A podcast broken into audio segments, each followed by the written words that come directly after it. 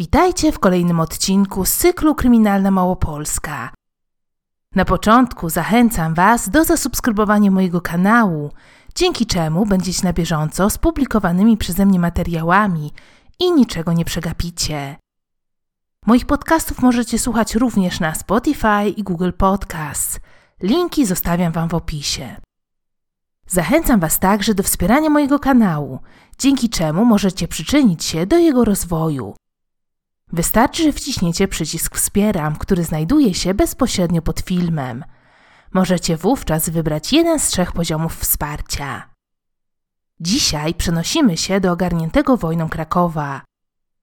Opowiem Wam o okolicznościach, które sprawiły, że od kul zginął Kazimierz Cieślewicz, dzierżawca Czyżyn i Bieńczyc oraz pełnomocnik rządu do spraw zaopatrzenia wojska. Wydarzenia te miały miejsce 4 września 1939 roku w Krakowie pod fortem Lubicz. Tam właśnie stacjonowały oddziały obrony terytorialnej. Kim była rodzina Cieślewiczów i co doprowadziło do tragicznych wydarzeń we wrześniu 1939 roku? O tym już za chwilę. Rodzina Cieślewiczów osiedliła się na terenie dzisiejszej Nowej Huty na przełomie XIX i XX wieku. Pochodzili z Poznańskiego. Józef Cieślewicz początkowo objął Wadów. Potem zaczął dzierżawić od krakowskiej kurii Bieńczyce i Grębałów. Wkrótce, w 1908 roku, sprowadził z Wielkopolski swojego brata Wincentego, który został ogrodnikiem w klasztorze cystersów w Mogile. Synem Wincentego i Izabeli z Poznańskich był Kazimierz Hieronim. Urodził się 30 września 1894 roku w Rejowcu. Uczęszczał do Liceum Sobieskiego w Krakowie, gdzie w 1914 roku zdał maturę. Pierwsza wojna zastała go w Królestwie Kongresowym, gdzie przebywał u stryja. Został zatrzymany i przewieziony do Moskwy. Lata 1916-1918 spędził pracując jako intendent w szpitalu Komitetu Obywatelskiego Królestwa Polskiego w Moskwie. Gdy wrócił do kraju, pomagał ojcu w prowadzeniu gospodarstwa wydzierżawionego od parafii w Mogile.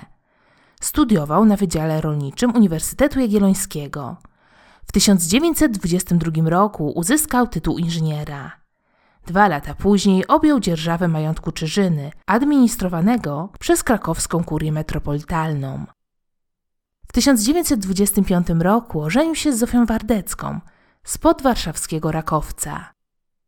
W 1926 roku na świat przyszła ich córka Izabela, w 1930 roku Maria, zaś w 1934 jedyny syn Wincenty.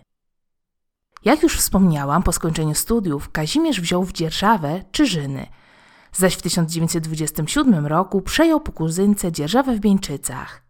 Przed wybuchem II wojny światowej Cieślewiczowie dzierżawili większość terenów wchodzących w skład dzisiejszej Nowej Huty. Wiązało się to z koniecznością pełnienia różnych funkcji społecznych. Czyżyny były wsią, które słynęły z tego, że dostarczała do miasta nowalijek. Była to zasługa Kazimierza. Odpowiadał on za wprowadzenie w dzierżawionych przez siebie majątkach nowoczesnej gospodarki. Inwestował w maszyny takie jak żniwiarki, pługi, siewniki czy kosiarki. Tradycyjny kierat zastąpił nowoczesną, amerykańską lokomobilą. Modernizował budynki gospodarskie.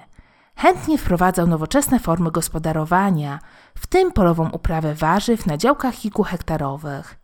To wszystko wpłynęło na poprawę warunków pracy i na wydajność. Wykorzystywał zakupioną od wojska bocznicę kolejową do prochowni w Czyżynach, dzięki czemu organizował wagonowe dostawy warzyw na Śląsk i do Krynicy. Udostępnił w Bieńczycach teren pod boisko sportowe. Od 1931 roku był członkiem zarządu Państwowej Komunalnej Kasy Oszczędności w Krakowie. Był również wiceprezesem Rolniczej Spółdzielni Jedność, a także członkiem zarządu Spółdzielczego Banku w Krakowie. Aktywnie uczestniczył w życiu czyżyńskiej społeczności. Stał na czele Komitetu Budowy Szkoły w Czyżynach i Komitetu Budowy Kościoła imienia świętego Tadeusza Judy. Został też wójtem gminy Mogiła. Ta ostatnia funkcja niestety przyczyniła się do tragicznych wydarzeń, do których doszło na początku września 1939 roku. Kazimierz na potrzeby wojska przekazał kilkanaście krów, kilka koni z nowymi uprzężami i wozami. Na krótko przed wybuchem wojny wójt Cieślewicz został pełnomocnikiem rządu do spraw zaopatrzenia wojska. Była to o tyle ważna funkcja, że na terenie Czyżyn mieściło się lotnisko. Cieślewicz organizował punkty dostaw i magazyny. Co ciekawe, w jego domu stacjonował we wrześniu 1939 roku sztab drugiego pułku lotniczego.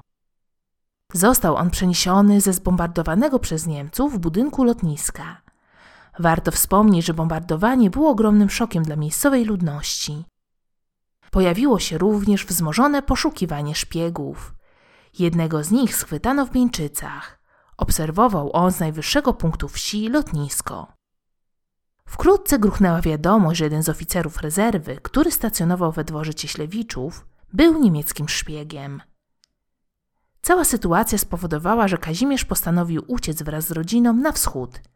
3 września, przed opuszczeniem dworu w Bieńczycach, odmówił pod twoją obronę i razem ze swoją krewną udał się do Pleszowa. Tam czekała na niego żona z dziećmi. Do Pleszowa jednak nie dotarł. Po drodze udał się do urzędu gminy w Mogile, skąd chciał zabrać ważne dokumenty. Na miejscu odkrył, że jego najbardziej zaufany współpracownik, sekretarz urzędu gminy, pracował dla Niemców. Doszło do bójki, podczas której Cieślewicz podciął brzytwą gardło współpracownika. Cieślewicz całkowicie się załamał.